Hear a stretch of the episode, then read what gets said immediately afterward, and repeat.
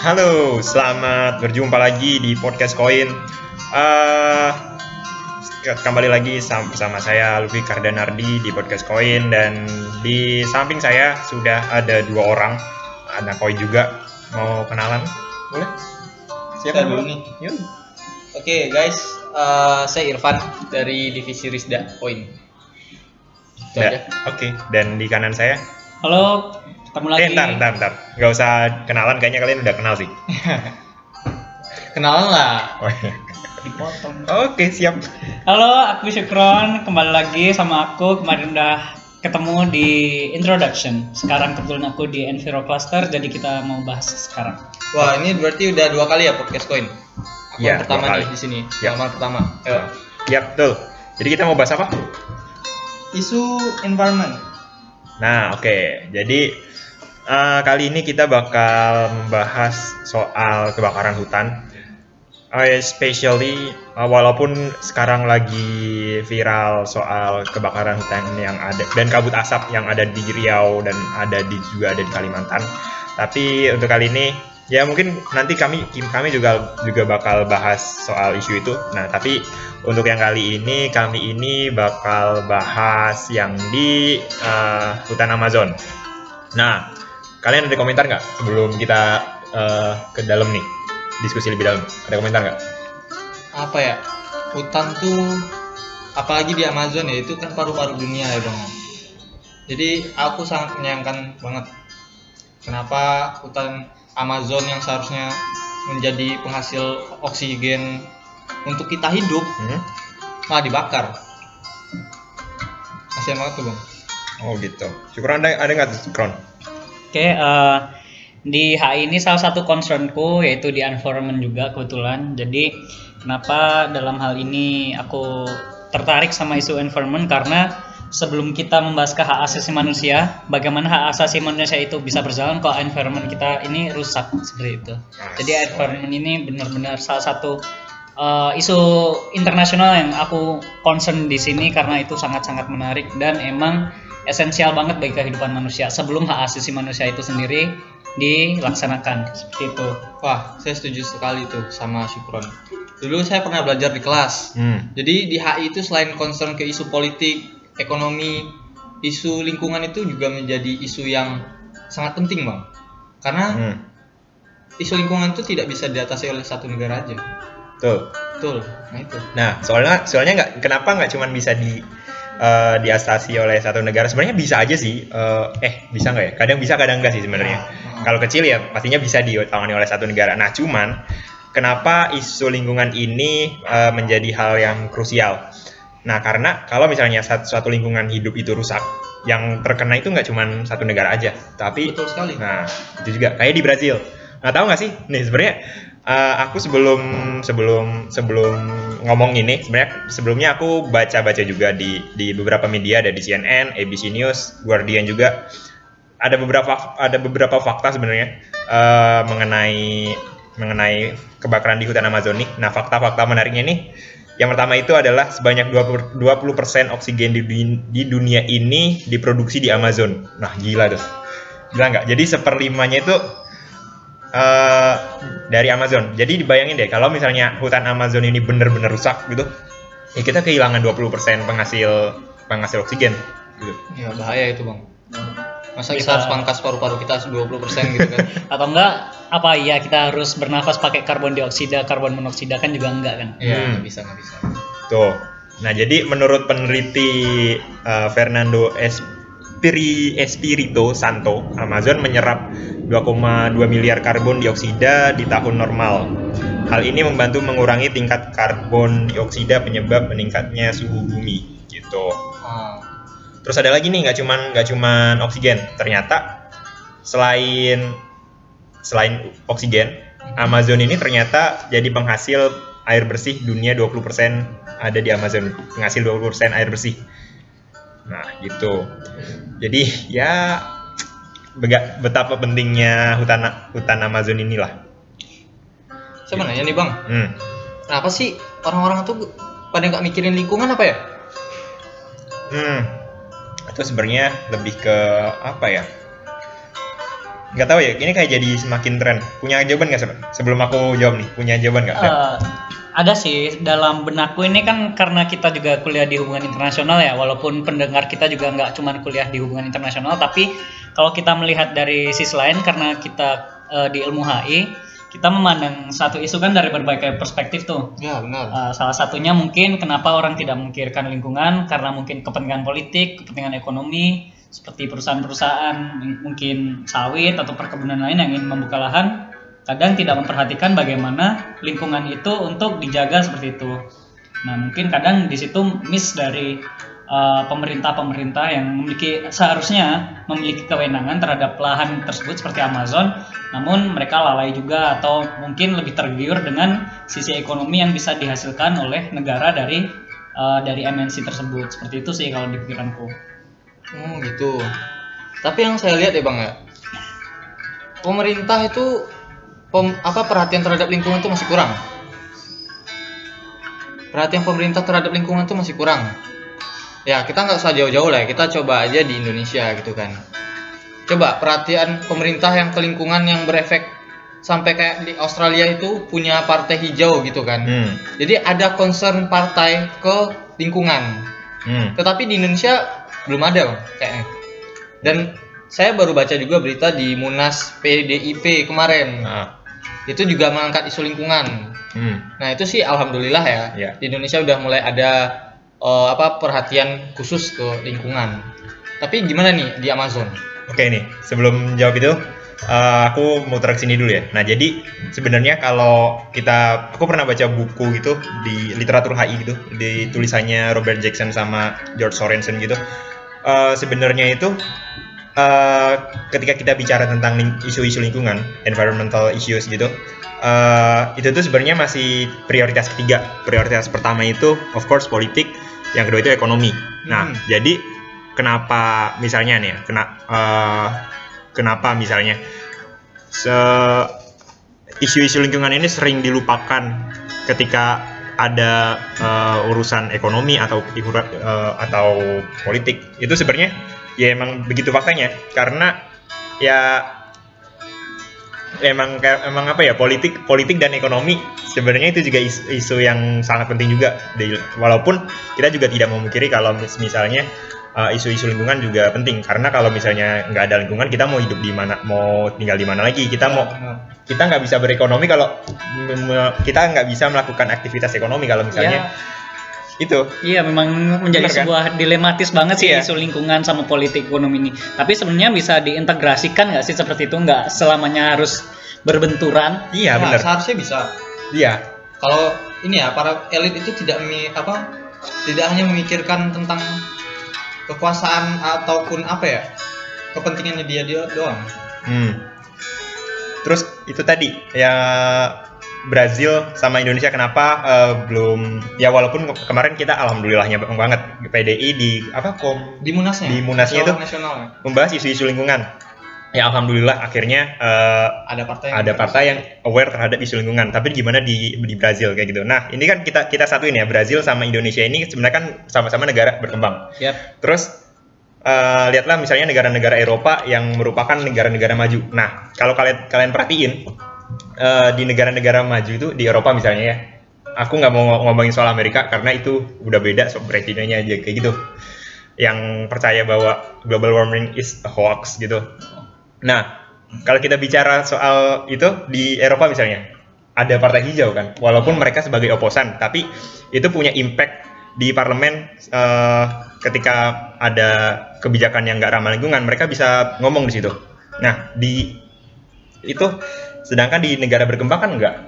Hmm. Jadi di, di Greenpeace kemarin aku nanya aku nanya kemarin pas SD kemarin itu, itu kan aku nanya ke Greenpeace Mas kenapa di Indonesia itu kenapa eh, anggota-anggota Greenpeace nggak nggak nggak bikin partai hijau aja kayak gitu ya dia mereka bilang ya sebenarnya udah kami udah mikir ke situ cuman prosedurnya agak susah buat bikin partai hijau kayak gitu nah emang kayak gitu sih trennya jadi sebenarnya awareness dari awareness of people itu sebenarnya udah ada cuman cuman dari pemerintahnya ya aku nggak bilang mereka nggak mereka nggak peduli sama sekali especially di Indonesia aku nggak bilang mereka sama sama sekali nggak peduli uh, terhadap lingkungan. Cuman ya faktanya gitu. uh, mungkin kurang aja kurang, mungkin kurang ya. aja ya kayak yang yang kayak aku bilang tadi. Uh, lingkungan itu prioritas ketiga. Jadi gini nih, ini ibaratnya gini. Kalau di Eropa kita bisa bilang ya, kita eh, orang Ero- Eropa misalnya nih, ini analogi analoginya nih. Misalnya Eropa kita poligami tiga, tiga ya, tiga ini ini Sambungin nih ke poligami. ini ini emang analoginya nih. Oke oke. Ini pol- pol- poligami nih. Istri pertama, istri kedua, istri ketiga. Kita ibaratkan istri pertama ini politik, istri kedua ekonomi, istri ketiga ini. Lingkungan. Lingkungan. Bahkan bisa jadi istri kelima atau lingkungan. Nah, iya. Nah, kita ibaratkan tiga istri ini cakep-cakep semua. Aduh, Cakep-cakep semua nih, model-model semua. berarti lu ganteng ya bang ya? Nah, kita buat ngurusin mereka mau-mau aja gitu. Soalnya mereka mereka sama-sama seksi. Nah, kalau misalnya di negara-negara berkembang kayak gitu. Nah, istri pertama ini cakep, istri kedua ini ya lumayan cakep, istri ketiga ini jelek. Nah, kayak gitu. Eh, jadi eh, kadang-kadang itu ek- eh, lingkungan itu makanya agak dikesampingkan kayak gitu. Nah, di lain sisi juga kan eh, ya gini deh. Misalnya ya, misalnya pres, seorang presiden nih, seorang presiden gitu. Kalau yang pastikan tuh eh, di negara berkembang tuh pastikan banyak banget orang yang yang apa ya istilahnya ekonominya masih kurang tuh. Kalau misalnya mereka nggak bisa meningkatkan eh, apa nggak bisa meningkatkan apa itu namanya taraf kehidupan apa Tingkat tingkat kesejahteraan. tingkat kesejahteraan popularitas mereka rendah kan pastinya. Ya. Nah maka dari itu eh, makanya itu kira-kira bisa menjawab kenapa sih orang pemimpin-pemimpin di negara berkembang itu eh, masih masih apa ya masih mengesampingkan isu-isu lingkungan karena bagi bagi mereka mungkin eh, gimana untuk meningkatkan tingkat kesejahteraan itu masih lebih penting daripada eh, lingkungan gitu. Atau ada komen lain? Tapi begini bang, kalau kita membanding-bandingkan ya, Indonesia, Brazil itu sama-sama developing country. Hmm. Sedangkan kalau Australia ataupun negara-negara di Eropa umumnya itu udah ya bisa kita kata- katakan negara maju lah gitu. Hmm. Nah, karena yang Mas Luki bilang tadi ya, kalau misalnya di negara berkembang kita masih banyak pikiran tentang apa ca- cara meningkatkan apa kesejahteraan gitu-gitu. Tapi ada nggak sih negara berkembang yang udah punya perhatian ke sana gitu loh? Maksudku memang juga betul kalau di Indonesia kita terlalu fokus ke pembangunan gitu-gitu. Hmm, gimana Kron? Eh, kalau aku pernah baca sih sebenarnya bahkan bukan negara berkembang lagi namun less development country itu sebenarnya ada seperti Papua Nugini lalu kepulauan-kepulauan di Solomon eh, di mana namanya, eh, kepulauan Pasifik.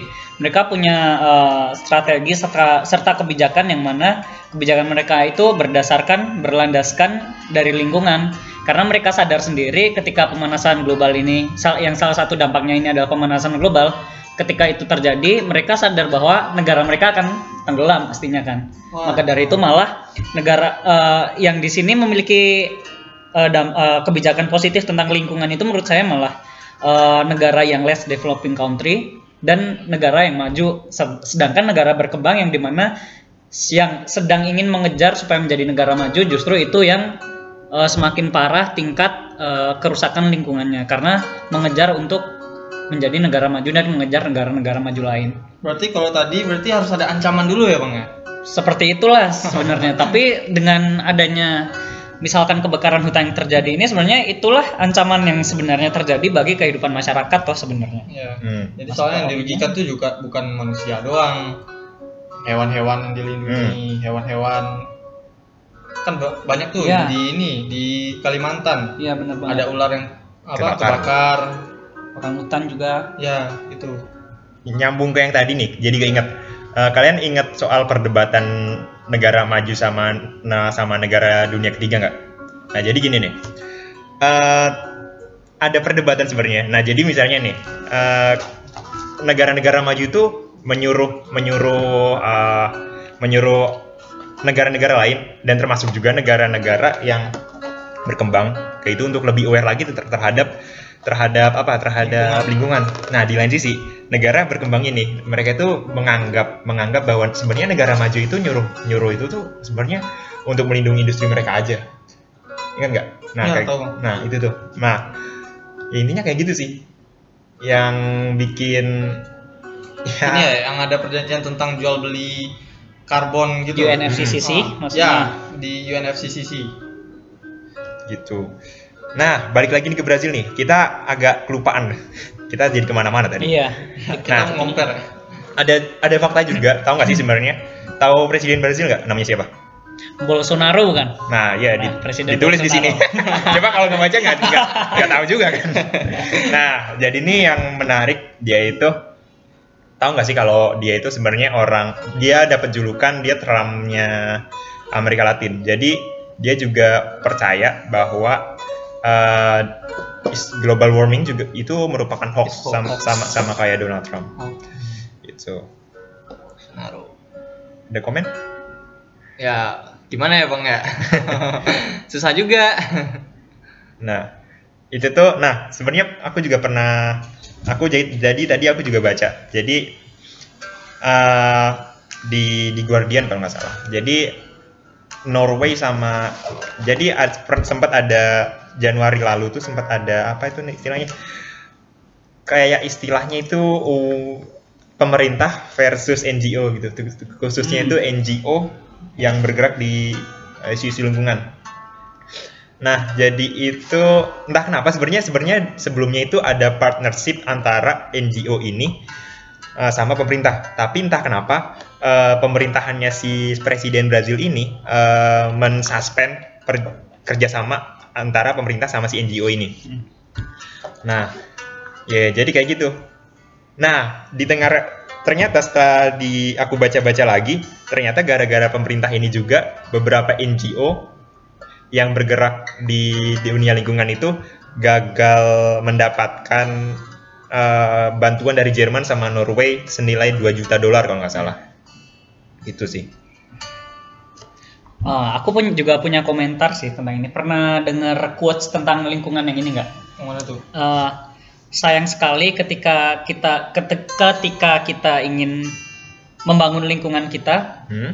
kita harus bertentangan dengan pemerintah yang sedang membangun negara dan pemerintahnya. Kalian Hmm. pernah dengar belum itu? Wah, kayak belum. Barusan. Itu Barusan. itu ada quotes dari seorang pejabat presiden atau menteri luar negeri dari mana aku lupa di uh, United Nations Framework Framework on Climate Change ya, atau UNFCCC ini ini pernah dilontarkan. Nah di sini uh, sebenarnya aku nggak terlalu setuju sih dengan quotes ini. Uh, komentarku tentang quotes ini adalah sebenarnya sinergitas antara pemerintah dan NGO ini bisa terlaksana apabila keduanya memiliki kesadaran untuk menjaga lingkungan ini. NGO ini kan sudah pasti mereka sadar akan lingkungan Eh, apalagi yang concern untuk lingkungan nih, mereka pasti ya tujuannya mengelingkungan itu. Tapi dalam sisi lain, kadang pemerintah ini seperti yang tadi udah dikatakan Lucky sama Irfan, eh, kalau Bolsonaro atau Trumpnya Amerika Latin ini juga menganggap kalau global warming ini adalah hoax. Padahal itu bisa kita rasakan sendiri dari mana kita kecil dulu gimana hawa atau temperatur yang kita Hmm, bener. rasakan sama sekarang Makin jauh panas. berbeda kan. Ya. Mungkin juga pendengar-pendengar di luar sana juga merasakan mungkin kalau sekarang dengerin siang nih gimana panasnya kalau nggak di ruangan AC kan, Di- apalagi oh di iya, Jogja. ruangan AC sih kita. Iya, betul, betul. Kecuali di daerah-daerah seperti Temanggung, Wonosobo, Magelang tuh Ngerasa masih banget tuh, Bang. Keluar dari lab OI gitu kan, jadi dingin. betul banget. Panas banget di luar. Betul banget. Lab iya udah dingin di, tapi di luar panas. Nah, bahas-bahas tentang NGO nih, eh, salah satu kerangka teori di tulisan skripsiku nih, waduh jadi Ah, bahas sorry, skripsi sorry, nih. sorry. Aduh, ya, enggak apa-apa, enggak apa. Jadi aku bahas tentang NGO juga, tapi itu tentang pengungsi, tapi juga bisa ditarik bahwa peran NGO ini sebenarnya ada tiga, yaitu sebagai advokasi, Hmm. lalu sebagai in- arena atau instrumen, lalu yang terakhir ada aktor independen. Nah di sini aku eh, mungkin mengaitkan dengan salah satu NGO yaitu Greenpeace ya.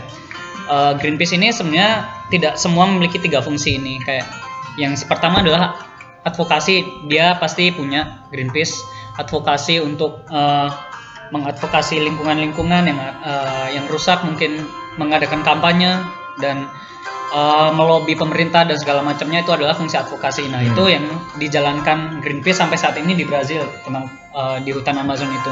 Masih terus dilakukan supaya pemerintah Brazil maupun Indonesia sekarang juga yang ramai untuk terus mengupayakan agar pemerintah itu istilahnya bertanggung jawab atas apa yang terjadi walaupun itu bukan sepenuhnya kesalahan pemerintah. Ya. betul. Yang kedua adalah aktor independen. Greenpeace ini sebagai aktor independen, dia juga memiliki badan eh, bekerja sama juga dengan mungkin kalau di Indonesia Basarnas ya Hmm. nggak tahu kalau di Brazil istilahnya apa mungkin ada untuk memadamkan kebakaran-kebakaran hutan itu bisa mungkin dilihat di Twitter atau Facebook gimana Greenpeace sama Basarnas atau TNI Polri bekerja sama dalam memadamkan kebakaran hutan. Nah, yang tidak dimiliki salah satunya kelemahan NGO ini adalah salah satunya sebagai apa tadi lupa. Ya? sebagai instrumen atau arena itu adalah eh, ke- eh, fungsi organisasi internasional untuk mengadakan pertemuan atau konvensi terkait tersebut. Nah, kalau NGO ini kan tidak bisa mengakomodir itu semua karena Ya. juga powernya lebih rendah dari negara Lebih kan. rendah dari negara. Nah, di sinilah fungsi UN melewati UN FCCC itu bagaimana mereka menghimpun negara-negara yang terkait, apalagi terkait dengan kebakaran hutan di Amazon maupun Indonesia ini untuk melakukan sebuah konferensi yang nantinya menghasilkan konvensi yaitu UN FCCC itu sendiri, di mana itu yang bisa mengontrol negara-negara untuk bisa mengon- lebih mengontrol tingkat polutan yang mereka hasilkan seperti itu loh. Oke, jadi sah ya ini jadi podcast koin tadi udah bahas IO IO nya ada Greenpeace, gue NFCC. Nah, jadi itulah yang ditunggu-tunggu kan. itu poin. resmi kita sebagai podcast koin. Iya. Kontennya udah ada IO nya. Jadi selanjutnya kita bahas yang ngawur boleh. ah, nah jadi itu sih yang agak disayangkan kenapa yang nggak bisa dimiliki oleh menggarisbawahi dari Sukron ya, yang nggak bisa dimiliki oleh NGO kayak Greenpeace itu dia nggak punya power itu. Kayak dia nggak punya authority tapi itu tahu nggak sih sebenarnya Greenpeace sering ngadain petisi-petisi gitu. Bahkan bahkan tadi sebelum aku kan itu eh, baca-baca dulu sebelum bikin podcast ini. Aku baca di websitenya Greenpeace tadi pun ada itu ada tombol buat buat Ya. petisinya itu juga Nah, petisi-petisi itulah yang salah satunya sebagai cara mereka untuk mengadvokasi bagaimana Hmm. pemerintahan global governance ya, bukan global governance. Global governance ini bisa mengatur bagaimana negara-negara mengontrol tingkat polutan yang mereka hasilkan Hmm. seperti itu. Jadi itu dari petisinya itu nah kalau kalian menganggap ah apa sih Greenpeace itu cuman protes-protes protes doang?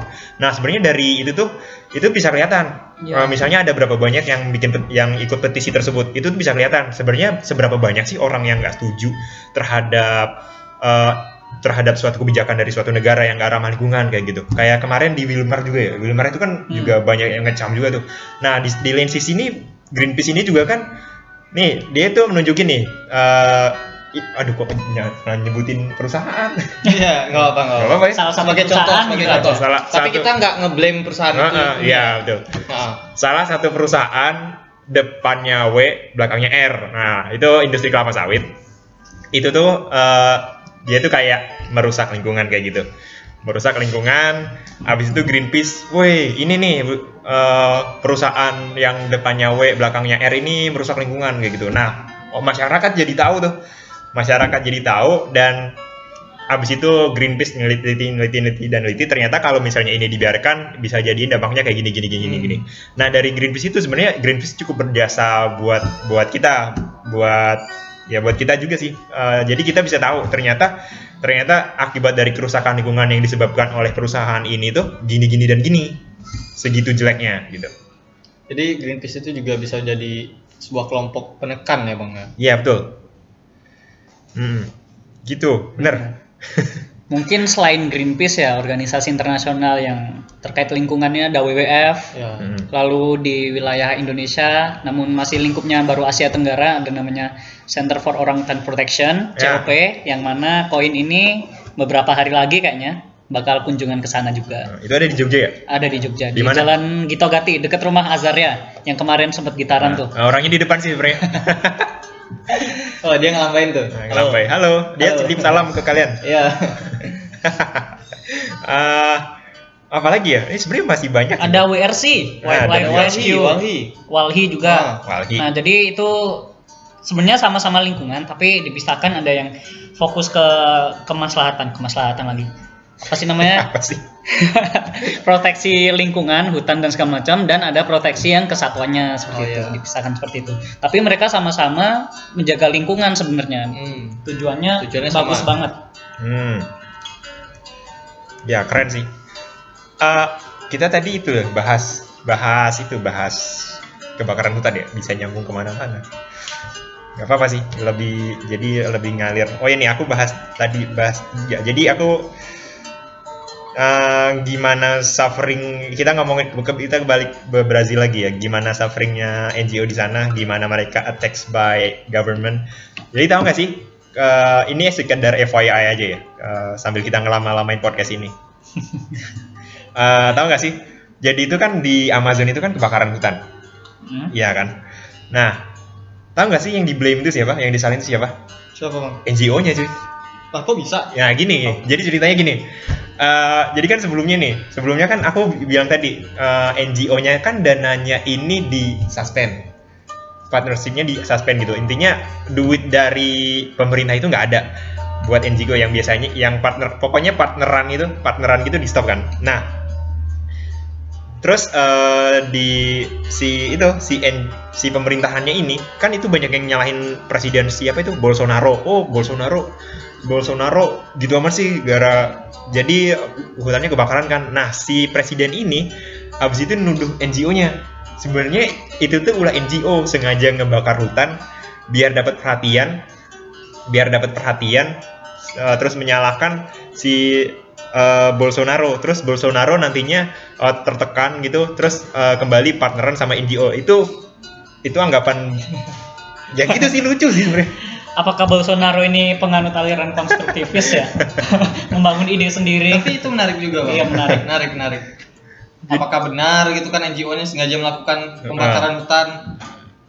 Kan perlu kita juga ungkapkan Iya. buktinya gitu. Betul. Tapi itu kalau menurut- menarik sih, tapi menurutku sangat-sangat tidak masuk akal. Ya, sih. tapi soalnya dilatar belakangi oleh si Bolsonaro yang juga percaya kalau climate change itu hoax Iya. gitu kan. Nah, maka dari itulah. Nah, ini perlu ini ya mendapat perhatian juga. Iya, iya mendapat perhatian Bolsonaro sekarang. Iya.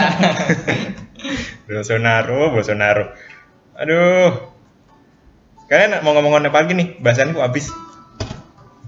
Ada bahasan nggak? Lagi ya. Ah. Oh iya sebenarnya. Hutan tuh menarik. Iya betul. Oh iya nih. Jadi sebenarnya kenapa sih eh, hutan itu kebakar? Ada yang tahu nggak?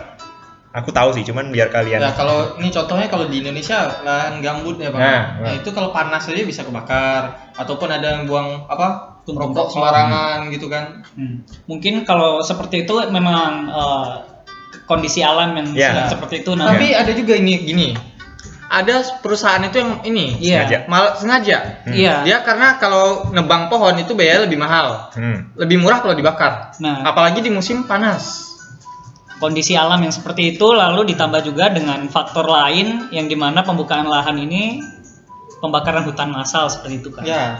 Itu yang sangat-sangat menjadi prihatin untuk kita semua sekarang ini. Selain kondisi alam yang memang musim kering, tapi eh, kondisi alam yang seperti ini juga diakibatnya karena climate change juga. Ya. Karena salah satunya dari dulu orang-orang kurang peduli kan juga sama lingkungan. Hmm. Itulah dampak dari sekarang di mana kebakaran hutan ini gampang banget terjadi karena faktor alam yang berubah sekarang ini. Seharusnya pengawasan terhadap perusahaan-perusahaan ini diperketat ya, Bang. Ya betul. Namun di salah satu pemerintahan sendiri juga ada yang punya perusahaan itu. Gimana dong? Tapi ada fakta menarik gini, Bang. gimana gimana tuh? Jadi mohon maaf ya, ini bukan menye- saya menyalahkan pihak kepolisian atau pihak yang berwajib di sini. Saya pernah dengar, ini bukan dengar-dengar dari sembarang orang ya, tapi saya nggak mau nyebutin. Ini dari Siapa? keluarga saya nih. Depannya. Ah, Inisial, perlu inisial. disebut, nggak perlu disebut. Oke langsung saja. Oke, dia itu polisi hutan. Hmm. Polisi hutan tuh kadang juga mudah dikasih duit, Hmm. langsung lepas. Oke. Hmm. Itu. Oke Pak Muhammad Irfan 15 11 618 Eh, eh, eh, eh, eh, HI apa UPN ini? Petronet Jakarta. Apa Pak? Karena kita negara demokrasi kan, semuanya harus buka-bukaan. Iya, iya. Betul. Gimana? Tapi ini saya bukan menyalahkan polisi hutan ya, tapi oknumnya aja. Hmm. Gitu. Masih ada orang-orang yang apa ya, kurang aware terhadap isu kayak gini. Hmm. Malah dia hanya mementingkan kantongnya sendiri. Hmm. Oh, Harusnya kan nggak gitu. yang di Kalimantan itu yang kebakar hutan lindung bukan sih? Sepertinya, Iya. Iya, Bu. jika saya tidak salah. Ya kalau salah, iya, Bu. Kalau salah ya berarti ya salah. Iya, Iya. iya, hutan lindung. Wah, Dan itu lahan gambut juga. Karena kalau bukan hutan lindung, di sana banyak banget satwa primata yang masih di sana. Oh Ini iya. menarik nih bang, Kalimantan mau jadi Ya, ini nah kota itu, baru. itu di sini timbul suatu ini juga ya, suatu pemikiran apakah ini berkorelasi dengan eh, apa rencana pembukaan ibu kota baru atau tidak perlu dipertanyakan juga sepertinya. Karena kebetulan banget kan. Ini maksudnya Ya, apa nih? Pemerintah segera membakar hutan. Saya tidak bilang seperti itu. Tapi itu ya. Enggak, enggak, enggak. Ada ada satu harapan besar sih kalau misalnya eh, ibu kota itu jadi pindah ke Kalimantan. Kenapa aku bilang harapan besar? Ini dari opini ku aja. Kalau misalnya eh, Kalimantan itu jadi ibu kota, bukan pusat ekonomi ya. Ibu- Pusat ekonomi aku pikir bakal eh, Tetap di Jakarta. Jakarta. Cuman kalau misalnya eh, Kalimantan ini jadi pusat pemerintahan itu kan artinya eh, kot- salah satu kota di Kalimantan itu bakal jadi perhatian sangat besar karena eh, istana presiden di situ, kementerian di situ, du- du- kantor duta besar juga di situ. Kan ke ngehe banget kalau misalnya eh, nantinya kantor-kantor yang sangat penting itu nanti diganggu asap-asap dan asap gitu kan. Ya, itu kan itu kan itu kan ngehe banget. Nah, jadi ya ada harapan besar dari aku sih walaupun ya kota ada sebagian sebagian gara-gara dibangun kota yang baru ini eh, ada sebagian yang rusak sih. Cuman di lain sisi eh, karena takut kebakaran hutan, jadi semoga lah di lebih diawasi lagi Ya, ya, ketika betul jadi. juga. Iya, iya. Gitu.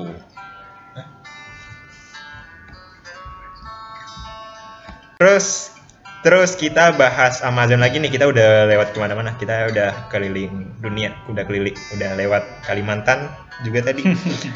Eh, oh iya nih sebenarnya aku tadi kan di awal baca fakta-fakta menarik tentang Amazon. Cuma tadi baru sampai poin kedua. Sebenarnya ada berapa ya? Ada 8 atau ada 10 tadi? Oh, menarik. Nah, jadi selain jadi penghasil oksigen dan air, ternyata rumah bagi jutaan warga juga nih. Rumah bagi Amazon ini jadi rumah bagi jutaan suku di Brazil. Nah, ini ada IO-nya juga nih. IO atau bukan ya? Jadi Coordinator of Indi Indigenous Organization of the Amazon Basin atau singkatannya COICA memperkirakan ada 2, juta 2,7 2,7 juta orang suku asli yang ber- ber- terbagi dalam 350 grup etnis sebanyak 60 suku di antaranya masih terisolasi. Wah, Gitu. kasihan ya bang. ya. Hmm, jadi ini nih, ini kan kalau misalnya nih, ya, kalau misalnya alasannya eh, kebak- membakar hutan itu untuk membuka lahan bisnis baru kasarannya kayak gitu. Nah, yang ter- grup terisolasi ini kan mereka nggak tahu apa-apa tuh. Bisa jadi mereka itu nggak tahu sebenarnya udah ada sistem uang begitu. Bisa jadi loh ya. Nah, itu kan itu kan eh, bakal kasihan banget. Mereka nggak tahu apa-apa, tapi mereka kehilangan kehilangan rumah mereka. Ada komen nggak dari kalian? Ya, Kasihan. saya kasihan. Kasihan aja sih. Kasihan. Eh, Kasihan nggak Ya, saya harap ini kalau misalnya Bolsonaro denger ini podcast, Hah? saya harap denger sih. ya, translate translate aja ini. Saya harap ya ini ya, translatornya Bolsonaro juga ada yang bisa bahasa Indonesia. Jadi denger nih. Dengar. Lagi. oh, kirain mau ngomong. Iya, itu sih. Saya harapnya Dengarkan Bolsonaro dengar gitu kan. Eh, dengarkan itu, Pak. Siapa itu dari Bolsonaro? Bolsonaro. eh, Amazon itu harus dijaga. Ya. Fakta lain? Fakta lain nomor 4, rumah bagi setengah keragaman hayati dunia. Nah, ini nih. Ini nih. eh, Amazon menyimpan setidaknya setengah dari keragaman, oh setengah keragaman flora dan fauna dunia. Banyak di antaranya belum didaftarkan. Itu masih ngurus berkas atau gimana belum Iya. daftar? Administrasinya kayaknya belum lengkap ya belum didaftarkan. Nah, Belum aku mau komen sih tentang Iya, keragaman apa? ini. Eh, hutan Amazon sendiri banyak banget kan eh, masuk ke film-film Ah, yang mungkin thriller lah atau hmm, genrenya action ah. di mana hutan Amazon ini emang menjadi salah satu tempat yang masih masih masih sangat natural nggak sih? Rawan ya? Ya, rawan banget. Masih banyak titik-titik yang belum dijamah manusia modern, Hmm. bukan manusia indigenous people tadi. Ah, Apalagi eh, eh, keragaman hayati seperti mungkin yang udah didaftarkan mungkin ikan piranha, Hmm. mungkin cuma ada di Amazon doang kan. hmm. Ada di Terus- SeaWorld. Eh iya, Iya, iya, itu iya. di im- di im- impor juga. Impor, Bang, impor. Lalu juga Ikannya ada bule. eh, lele Amazon juga ada kayaknya. Lele Amazon, terus lintah Amazon juga. Nah, Hmm. masih banget keragaman-keragaman hayati kayak gitu. Tapi ketika hutan ini terbakar ya yang tersisa apa? Tidak ada kan. Betul. Ketika hutan ini habis bukan hanya tentang manusianya yang rugi karena eh, karena apa namanya tidak mendapatkan oksigen di dunia, tapi juga karena eh, keragaman hayati hewan-hewan dan tumbuhan-tumbuhan ini yang menurut saya sangat-sangat riskan seperti itu. Hmm. Apalagi itu memang habitat asli mereka di mana lagi mereka mau tinggal. Ketika hutan itu terbakar, indi- indigenous people masih bisa lari ke kota. Tapi untuk keragaman hayati hewan, tumbuhan mau dikemana kemanakan juga ya mereka nggak punya transportasi kan Hmm. Irfan mau komen? no no comment Oke. Ya, yang penting Bolsonaro sampai Dengar, dengar, ya, dengar. gitu kan Ingat itu, Bolsonaro. siapa pun Dengar. siapa pun presidennya Ah. di, di dunia seluruh negara di dunia yang Ah. anti apa yang ngatain ini climate change is hoax gitu kan dengar nih dengar Ada orang Brazil denger ini ditranslatein ya. ya Hmm. translate Neymar, Neymar, denger. Ronaldo, Ronaldinho, Ronaldo oh ya Ronaldo ya oke saya kira. Portugal Terus sumber Oh ya Beto, Beto siapa tahu denger juga Beto. Alberto Beto Gonçalves. Gonçalves. Nah, yang ini siapa? Suaminya Ju Jupe. oh, it- Ya, Itu yang ini. almarhumnya. itu Argentina. Oh iya. Gaston kan? Gaston. Nah, Spanyol. terus eh sumber makanan ini ya fak- fakta yang kelima. Jadi Amazon ini juga sum- merupakan sumber makanan dan obat-obatan. Hutan hujan tropis merupakan eh, asal dari berbagai makanan yang kita konsumsi hari ini seperti kacang, vanila, gula, kopi, teh, singkong, jeruk, pisang, alpukat. Nih, khusus buat kopi nih. Brazil itu entah nomor kayaknya masih nomor satu Nomor kayaknya satu, nomor nomor nomor satu penghasil kopi. Nah kalau aku aku kan sering ngopi nih. ya Aku lihat eh, di Indonesia ya di Indonesia aku sering, lebih sering ngopi kopi lokal itu kan udah banyak banget tuh. Nah di Brazil apalagi yang notabene dia penghasil kopi paling banyak. Sayang banget aja sih kalau misalnya gara-gara Amazon kebakar ada yang berkurang gitu. bikin ah, menurutku bikin dilema juga sih seperti ini. Eh, ketika hutan hujan tropis ini eh, memang dibakar, tapi ternyata dibakar untuk lahan kopi, gimana? kan jadi dilema juga kan seperti Hmm. itu sebenarnya. Banyak banget teori-teori emang yang kayak gini tuh. ya. Iya betul. Ya bener sih dilematis. Terus em, setengah fakta yang keenam setengah hutan tropis di dunia ada di Amazon. Hutan hujan tropis Amazon yang rapat terbentang di area seluas 1,4 miliar area hutan ini menguasai setengah dari hutan hujan yang tersisa di dunia. Gitu.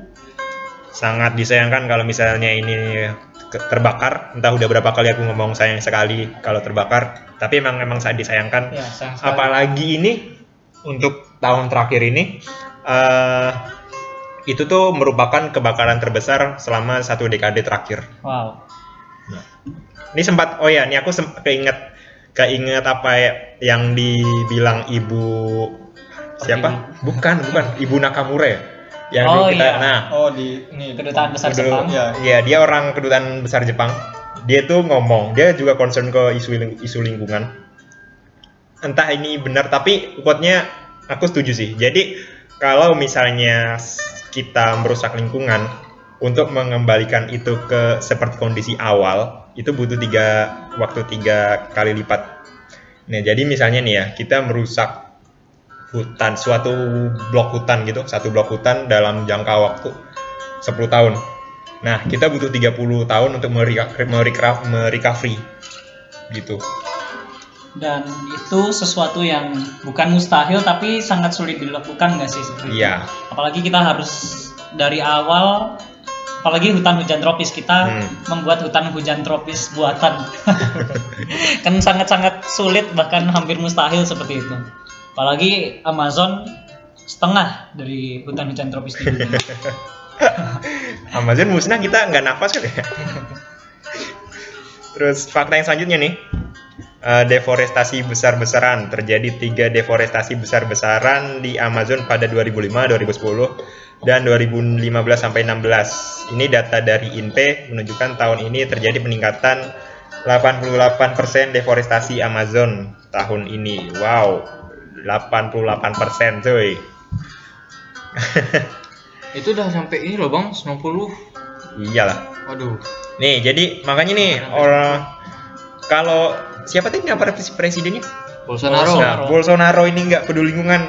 eh, semoga suatu saat Brazil dapat presiden yang lebih ramah lingkungan. Atau mungkin Bolsonaro bisa mendapatkan Hidayah. pencerahan. Ya, Ah. ya, semoga semoga semoga kalau dapat pencerahan eh, Bolsonaro lima periode.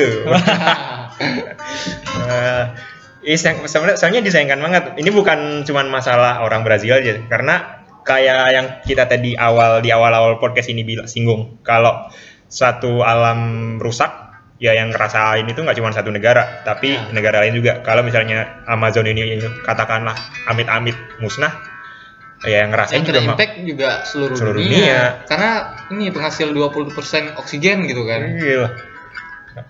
Mau itu penghasil oksigen apa lagi sebenarnya? Payah hutan Amazon mau diganti tabung oksigen. Oh. Apalagi nih? Ada fakta lagi nggak tuh? Ah, terakhir nih kayaknya Nah. 8. Titik api paling parah udah disebut sih. Nah, tadi. Nah, jadi kata National Institute for Space Research or INPE melaporkan terdapat 74.000 kebakaran sejak Januari hingga Agustus 2019. Pengamatan pada Kamis menunjukkan 9 ri- ini 22 Agustus menunjukkan 9.500 titik api. oh. Jadi sebenarnya kebakaran hutan di Amazon itu bukan hal yang jarang. Bukan hal yang jarang kayak gitu. Emang sering, cuman ya ada beberapa yang yang bisa ditangani, tapi sayangnya yang yang terakhir terjadi ini ya emang sangat masif sih, Itu jadi lebih susah dari banget. biasa ya. Nah itu, nah ini nih yang perlu kita jaga, perlu kita ingat. Jadi kalau kata Greenpeace, eh, Amazon ini adalah senjata terakhir buat kita untuk melawan eh, pemanasan global. Kalau misalnya Amazon itu sudah benar-benar rusak, ya suhu bumi akan meningkat 1,5 derajat Celcius. Wow. Gitu. Sekarang udah panas. Nah. Mungkin didengar alah cuma satu setengah, Ya, tapi dampaknya iya. ya ampun gimana es di kutub itu mencair, buka jalur perdagangan baru juga di Rusia, kayak kemarin di SRK ya Pan. Iya, iya. Oke, jadi Impactnya impactnya ya. impactnya masif banget. Hmm, masif. gitu sih makanya makanya kita harus jaga hutan Ah, gitu Ini dihar saya harap ini ya didengar oleh pemerintah, oleh oleh para elit gitu. Ya, Bolsonaro apalagi Bolsonaro. oh Bolsonaro Bolsonaro. Didengar KSM KSM lain juga. ya. Pokoknya semua orang gitu loh. Kita harus sadar as- akan isu lingkungan ini gitu. hmm. gitu kalian mau ngomong lagi Ya. udah oh iya cukup cukup aja ya oh ya nih eh, karena kita tadi bahas kebakaran hutan dan barengan sampai detik ini sampai podcast ini selesai dibuat eh, saudara-saudara kita di Riau dan di Kalimantan dan mungkin di daerah daerah lain kayak Palembang Padang juga. Amazon Padang juga. juga. Dan tentu Amazon juga. ya. ya Amazon Amazon sebenarnya sebagian udah padam sih cuman ya aku pikir masih ada masih dampaknya masih kerasa lah Terasa. Eh, ya Kita turut berduka cita. Kita turut. Karena ada yang sampai sakit. Kemarin. bahkan eh, ada yang tadi meninggal. di- iya ada yang meninggal Oh, bayi tadi aku baca berita ya? iya no, Hmm. bener Efeknya bukan hanya dari penyakit juga tapi dari sudut pandang kok sudut pandang Hmm. sih berapa apa namanya arah pandang Harapan. cuma berapa meter bisa Hmm. menyebabkan Jarak kecelakaan pandang, ya, jarak jarak pandang. pandang Ah.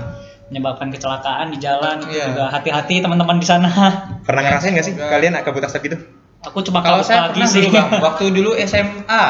Jadi waktu itu mau mulai uas nih. Jadi karena sabu- apa kabut asap yang dari Riau sampai ke Padang, nah itu sama uasnya sampai ditunda satu minggu. Wedan Hmm. iya Tapi jadi itu kabar baik sih bagi kami ya kalau student. jadi ditunda. ah, aku paling mentok tuh paling parah tuh gangguan pernapasan itu pas abu merapi sih itu Ya. tuh itu tuh abu merapi kan kalau abu merapi itu kita pakai masker partikel-partikelnya kan nggak ya bisa dihalangin oleh masker lah tapi kan kalau asap kan kecil banget. Kecil banget itu partikel-partikelnya. Makanya ini jadi hal yang bahaya. Makanya eh, ini jadi reminder buat kita kita semua buat eh, masyarakat buat pengusaha yang katanya merusak lingkungan dan of course pemerintah yang punya otoritas paling besar.